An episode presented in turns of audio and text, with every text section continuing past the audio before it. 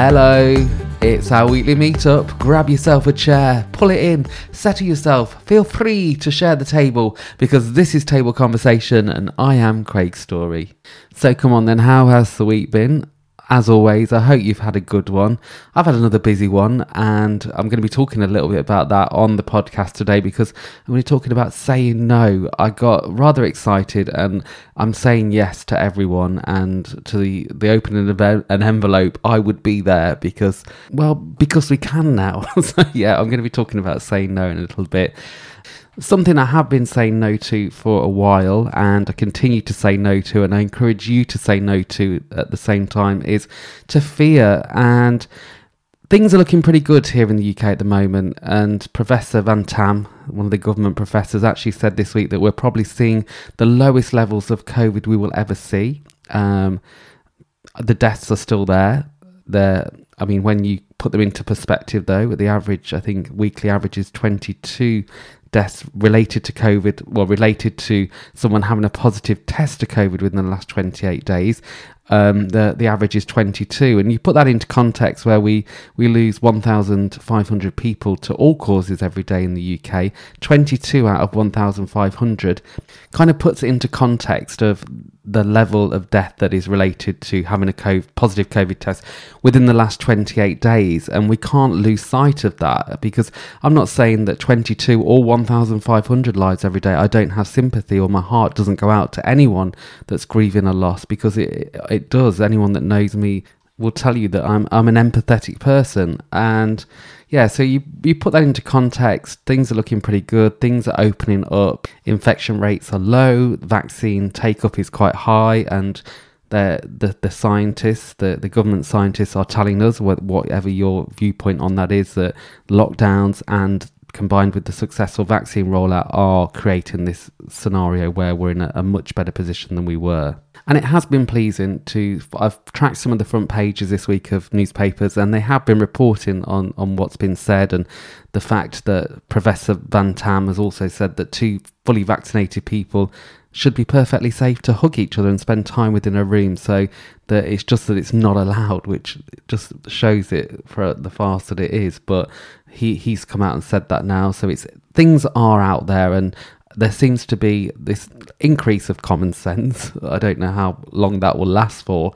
But hold off a minute because the government and the a lot of the, the TV news channels and some of the newspapers don't want you to or seem don't seem to want us to to feel any any relax or to to let go of some of that fear because it's like fear is being pumped back at us from a, different angle and a different viewpoint now. And you know what I'm talking about, and the reports from India are very distressing when you watch them or you see anything that's happening out there, and especially for many people and even some of my friends that have family and or friends living there. But really, should that situation that's happening in India be impacting on how we manage the pandemic here in the UK and the yeah somehow India's double mutant. There's going to be the predicting triple mutant variants.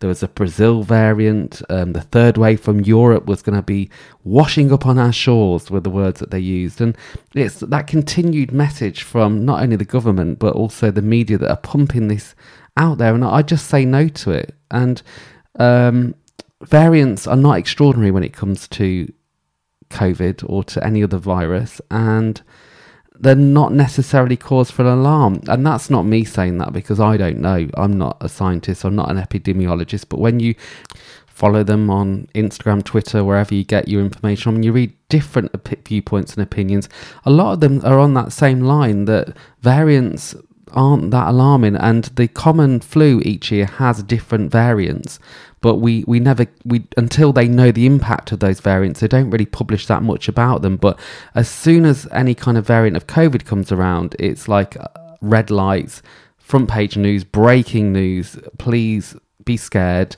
and I, don't think I'm on my own when I say we've had enough of this. Um, I saw a report this week that Sky News has been operating at a 40 million pound loss per year, and it's no surprise because you cannot peddle this kind of fear and this kind of scaremongering that a lot of the news organisations are doing and expect people to carry on watching it. I spoke about this on social media. There's a reason why they put it out there, just to remind everyone or anyone that hasn't, or to let you know if you haven't seen when I've spoken about the, the media before and how it works is that the the advertisers fund the whole thing because if they've got uh, I don't know 100,000 people watching a news bulletin that'll be 100,000 people watching an advertisement. And so they'll give that money to the organization and it'll pay for for them to be there and to make a profit. So if people turn off the advertisers won't be there. And we don't know, but it would be interesting if BBC News was a profit making organisation to see whether they would be operating at a loss if they weren't funded in the unique way that they are. We also know that newspapers have been losing money over the past few years, and I kind of get it because if you're not speaking to your audience or you're constantly poking a stick at your audience, trying to scare them and still fearing them, then people are going to turn off at some point. And we've had it for over a year now, and it's been pretty constant. And it's like I said, we've already talked about the Brazil variant, the Kent variant, now the double mutant India variant. There's going to be a triple mutant variant at some stage, and the scientists are predicting that. But all of the variants that we've got so uptight and so angsty and so fearful about haven't really materialized to anything more than the original COVID outbreak. So it's for me, I think it's just being used to continue this level of fear because it speaks to some people's parts of the brain where they feel that they need to know all the information and I, I don't know when you read between the lines even like i said in in the india story this week my heart goes out to to India, and I think I'm not alone in that. But you watch something like that on the, the news and you see those images, you see people dying, and how can you not? You just feel so helpless, and that's not a nice feeling to have. And you feel more scared for your own life and your own family and friends that are here. And really having that helpless feeling and living in fear you're not helping anyone in India and you're not helping yourself because action and should come from a place of love and should come from a good feeling.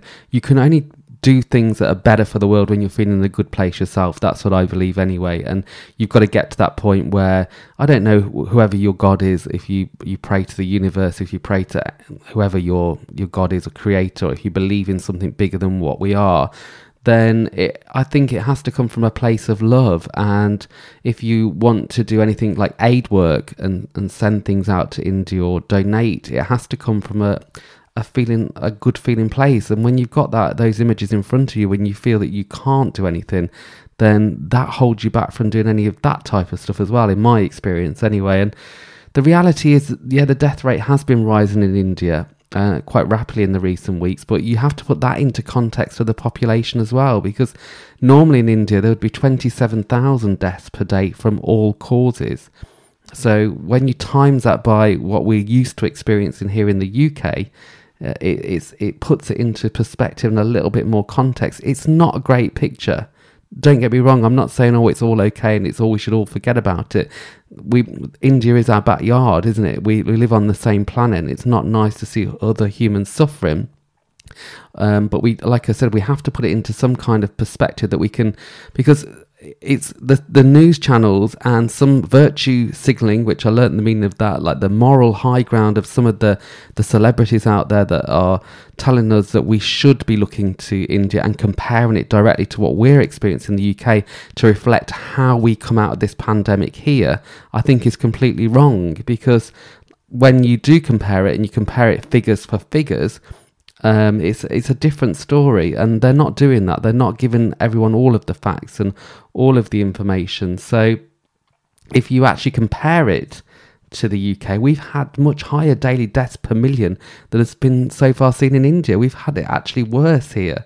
So, luckily for us living here, and we, we didn't choose where we were born, and neither did those poor people in India for for any country, it's a huge challenge when you've got the infection rates rising and you've got the, the death rates rising, and it's especially more challenging for countries with um, low and middle incomes because the the health services aren't the same, and we we've been very lucky that we have that health service here, and it varies around the country of India um, quite widely too in different areas of where the cases are, are rising there is a must read um, summary of the situation in India by Professor Ramesh Thakur.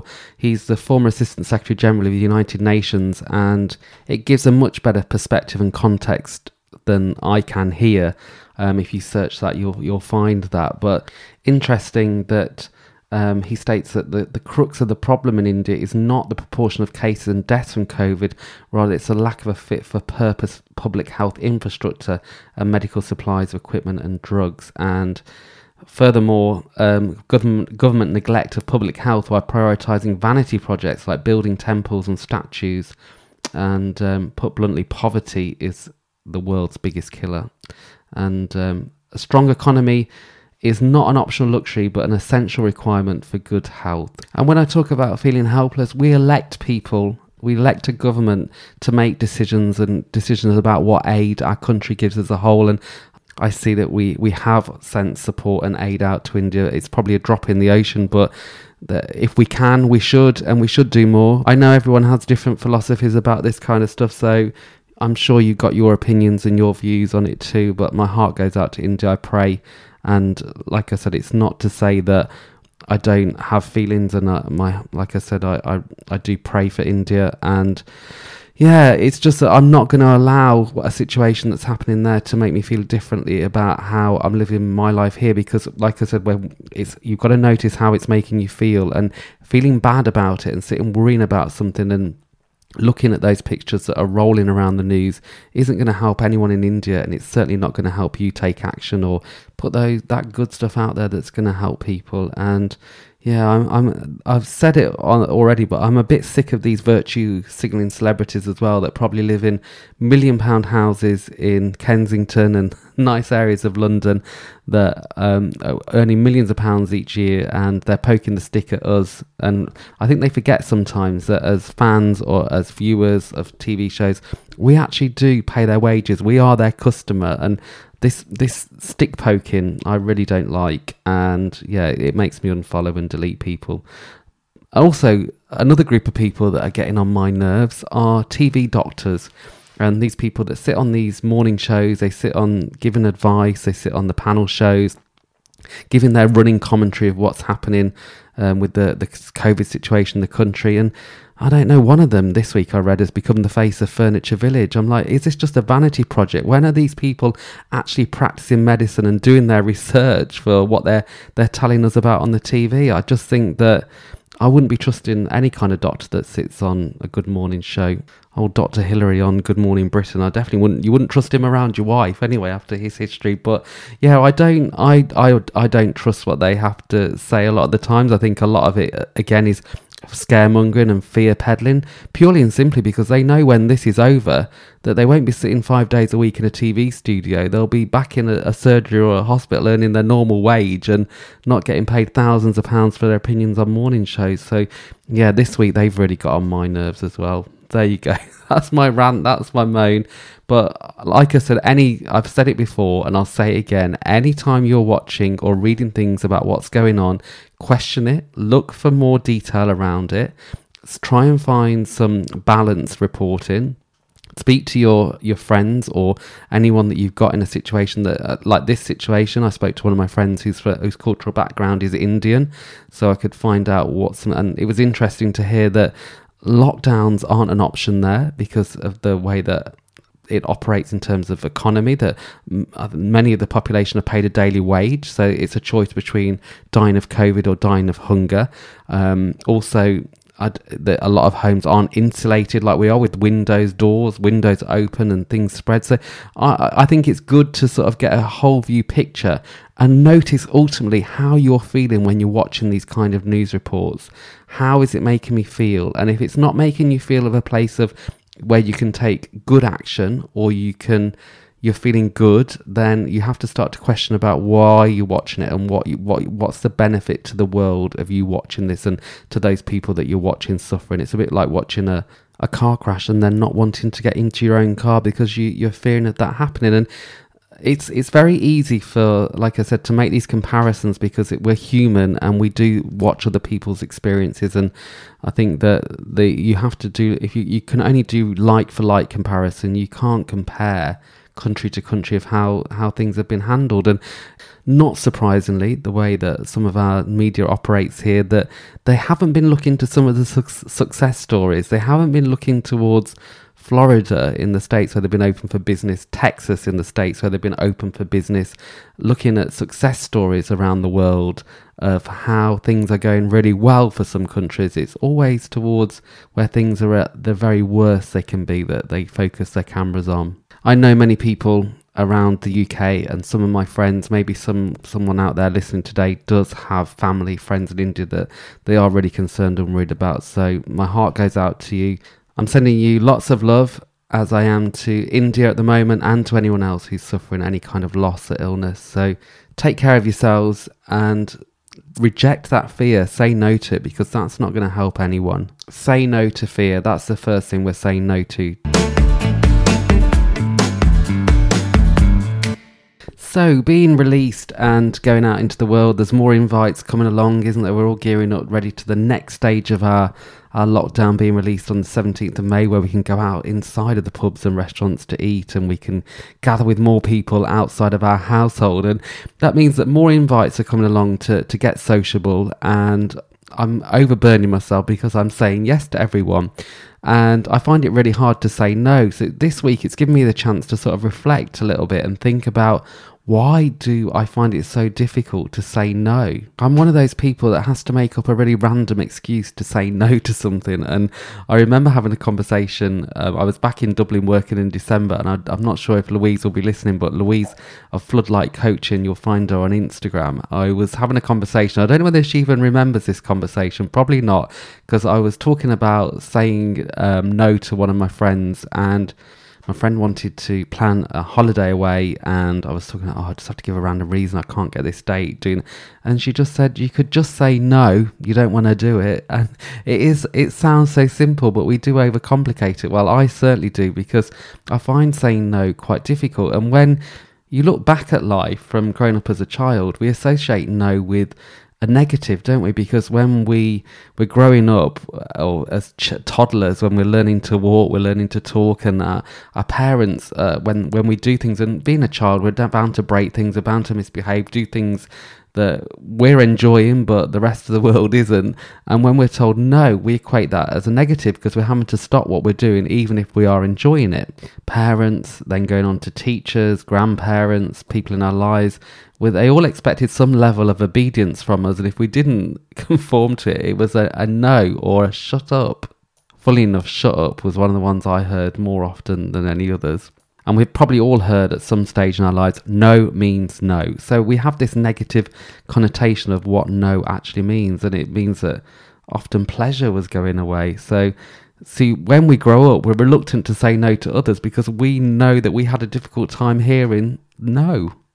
We just end up becoming people pleasers. So we grow up with this idea that saying no to authority is wrong. So if you're bad, it's not good. And that's it happens quite early on in our lives and we we can't disagree with our teachers the police our bosses and soon enough the whole world is a place of complacency and just accepting things how they are and yeah so we become people pleasers deep down within our brains we've got that little area that we we keep things and it's the idea, isn't it, that reminds us that we shouldn't upset people. And if you make people happy, then you get rewarded. And also dependent on what career you end up in. If you end up in a customer service career, for example, then people pleasing means that you have an easy life because you're, you're pleasing everyone else. And when they're pleased, they leave you alone and they're happy customers. So it, that can spill over into your personal world as well.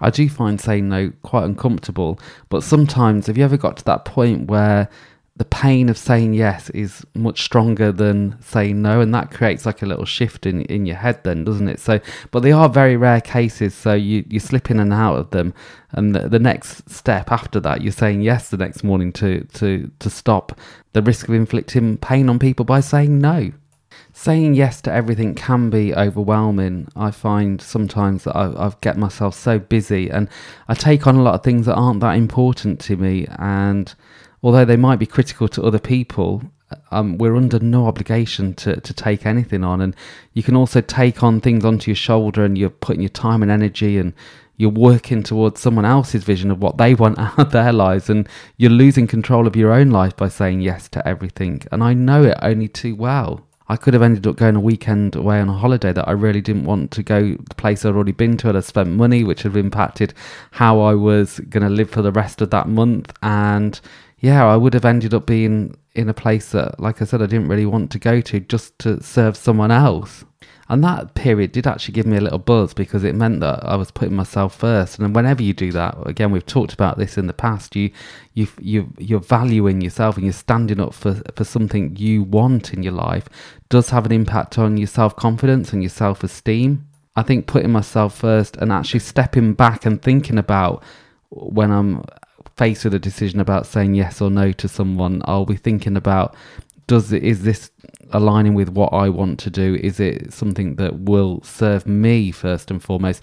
I'm not talking about never helping anyone out and just doing things that are selfishly for me, but if someone is genuinely needing help or there's something I can offer to support and I have the time and the space to do it, then of course I I will choose and make that decision in that moment. But yeah, I I'm not saying not to help, but it's got to be something that is is valuable to me too. And it's about being clear about what your priorities are before you even get to that stage and and know what's important in your life. And like i said when you you're working towards your own goals and dreams like your self-confidence does grow. And that judgment and decision making process i think does improve over time. And i had that epiphany moment back in december and it has helped me um, shape some of my decisions about what what I, what I'm willing to do and what I'm willing to say yes to. For me, practicing saying no is a thing as well. I just think that once you've said it a couple of times and you've you've take not dived in and said yes straight away. I'm very quick to do that just to sort of get the situation out of my hair in the moment. I, it's worth just saying, do you know what? I just need to think about it. I'll get back to you and let you know when I know whether I can do this or whether I want to go there or whether I, I want to take part in that project at work or whatever it is that you're having to say yes or no to. Seems crazy, I know, but practicing actually saying the word looking in the mirror and saying it can be a help as well. And I found that I was sugarcoating my noes when I did this because I, I'm really, or I'm not sure, perhaps, or maybe I could. And so it was weakening the boundaries that I was setting up around the noes. So they'll see some some space there to dive in if it's something that you really don't want to do like going to help clean out your friend's garage or your loft or something. If you say oh, i'm really not sure perhaps maybe it gives them a a, a way in to try and persuade you otherwise. So saying it directly and clearly you don't have to be angry or nasty but don't leave any room for interpretation that there's an open space for that no. And also it's just being polite with it, isn't it? And there's a difference between being nice because you don't want to hurt someone's feelings and just being polite when you're saying no. And yeah, I don't know. And like I said, one of the big things is I was providing and giving meaningless reasons for, for saying no. So I'm sorry, but, and putting that but in there. So you, why do we apologize for something we know is not right, we don't want to do? Or I'd make up meaningless excuses. I'm talking about like this, like it's in the past tense, like I've completely got over this saying no, but I, I'm a work in progress in lots of areas as I've said before, and this is definitely work in progress for me. Just this week, my neighbours asked me to meet in the garden area where I live for drinks. Hopefully, no, not one of them will be listening, but I made an excuse that I got a really early start for work the next morning and I, I just couldn't meet for drinks. Where I should have just said, you know what, I don't fancy it. I don't want to come out and talk tonight. I'm I'm happy being in by myself. So, yeah, so yeah, as I said, I, am I've got to start practicing what I preach here uh, and do some of this learning as we go on. So yeah, meaningless reasons, meaningless excuses. It's okay to just say no. And I think sometimes as well, another thing that I have to learn to do is ask for more details. And when it's unclear about what somebody somebody actually wants me to do, and that happened with one of my neighbours again, and she wanted me to sort out her a mobile phone. And it was a, um, an Android phone, which I'm I'm all Apple devices. I don't know much about Android phones, and what do you actually want me to do with it? Rather than take it all on and spend three hours trying to sort something out that I don't why would I want to learn to do that when it's going to be no benefit or no value to me? Um, so yeah thinking about what what do you actually need of me in that moment? What do you need me to do the phone? If it's to download an app that's going to take me five ten minutes I'll do it. But to actually give you you full lessons on how to use a phone when I don't know how to yeah, clarifying why do they need me to do it, when, what's the priority, what happens if if I, we just postpone it or do it another time and can anyone else do it? Is there someone else that's already got that phone that can help you? And it's, it's very easy to get swayed and yeah I, i'm guilty of that as well because then i'll walk away and think oh i should have really done that. But it's people demand things from us so insistently that it can be persistent as well that you you have to sort of take a step back and hold our position of we've said no the boundary is there and it, it's okay to claim that for ourselves. And i think sometimes we do feel like being selfish is being mean and sometimes we only have the time and energy to do the things that we need to do and the priorities to to reach our goals and to live our lives the best that we can. And that's okay and it's it's not being mean. It's in time i think this will get easier i'm hoping. And just yeah it's it's we're just focused. It's, it's not that we don't care. It's focusing on the priorities the people the things that matter to you. And that relates a lot to saying no to extra work. And so many people have spoken to me about working from home and the expectations on employers of the hours and doing meetings randomly at random times of the day um, around the family life and around the home life. Even you don't even have to have a family at home to be working too hard, and that can be really hard to say no to, especially in the moment where people are concerned about jobs and job security. So people do, or employers, bosses, managers often try to take advantage. So it's just focusing on what's important to you at that time and the more that you do say no to someone, the more space you've got to say yes to other things. Like if you say no to your manager for that after hours meeting, you've got a chance to say yes to maybe meeting up with your, your neighbours if you wanted to in the garden or just having a binge on Netflix if you wanted to, to catch up with your series. So I think it, it's a life changer, isn't it? Learning to say no. And it's something that we grow up with the inability to say no. So it is a it's a hard one to change, but it's it's a, it's a real life changer because we're regaining control in our life. We're creating space, like I said, to work towards our own goals and dreams. And if we don't, then we'll continue to live a life dictated by the things that are not that important to us. So that's my thoughts about saying no. Give it a practice, and yeah, don't say no to me though. If I ask you to do anything or to come out, or please, I, I can handle it. Yeah, I'd rather you do what you wanted to do. But like I said at the very start of the podcast, one thing I will say no to, and it's not just people, it's things, and saying no to the the narrative that's being driven at the moment, the narrative of fear say no to that for sure.